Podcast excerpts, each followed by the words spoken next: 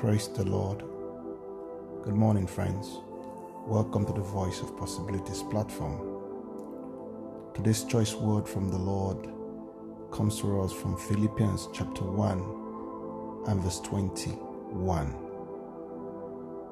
For me to live is Christ, and to die is gain.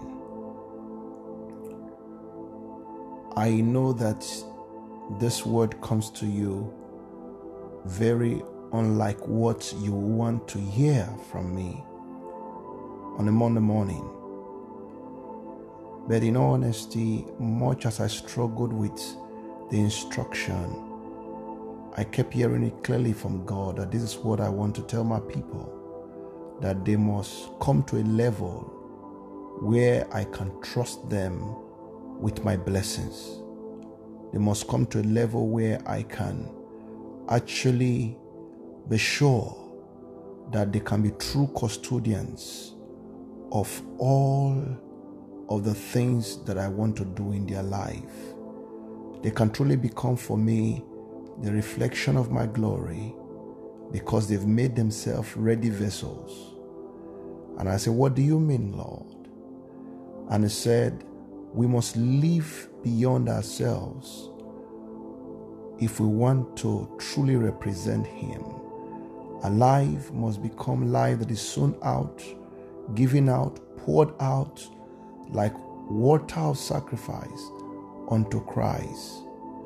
And then we must come to that level when whatever we have and whatever we become in this life will not get to our heads so that we begin to think much more of eternity to come rather than the ephemerals of life that are temporal.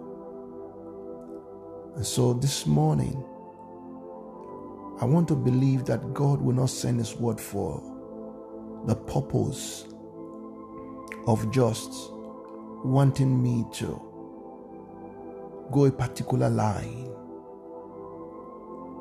is because this is exactly what intends for someone hearing me that you wake up this morning and once you're trusting God for all of the wonderful things that He has in store for you this week, but you look inward and say, Lord, you know what? I do not even want this thing for me, but for you to be glorified in me. For me to live is Christ, and to die is gain. May the Lord find in you a worthy custodian of his blessings this week. May the Lord find in you a worthy and a ready vessel to become the expression for his glory. Amen. Till I come here again tomorrow with another choice word from the Lord, I'd like for you to keep remembering that you must go to live in the possibilities that only God can give. God bless you. I love you truly and richly. Amen.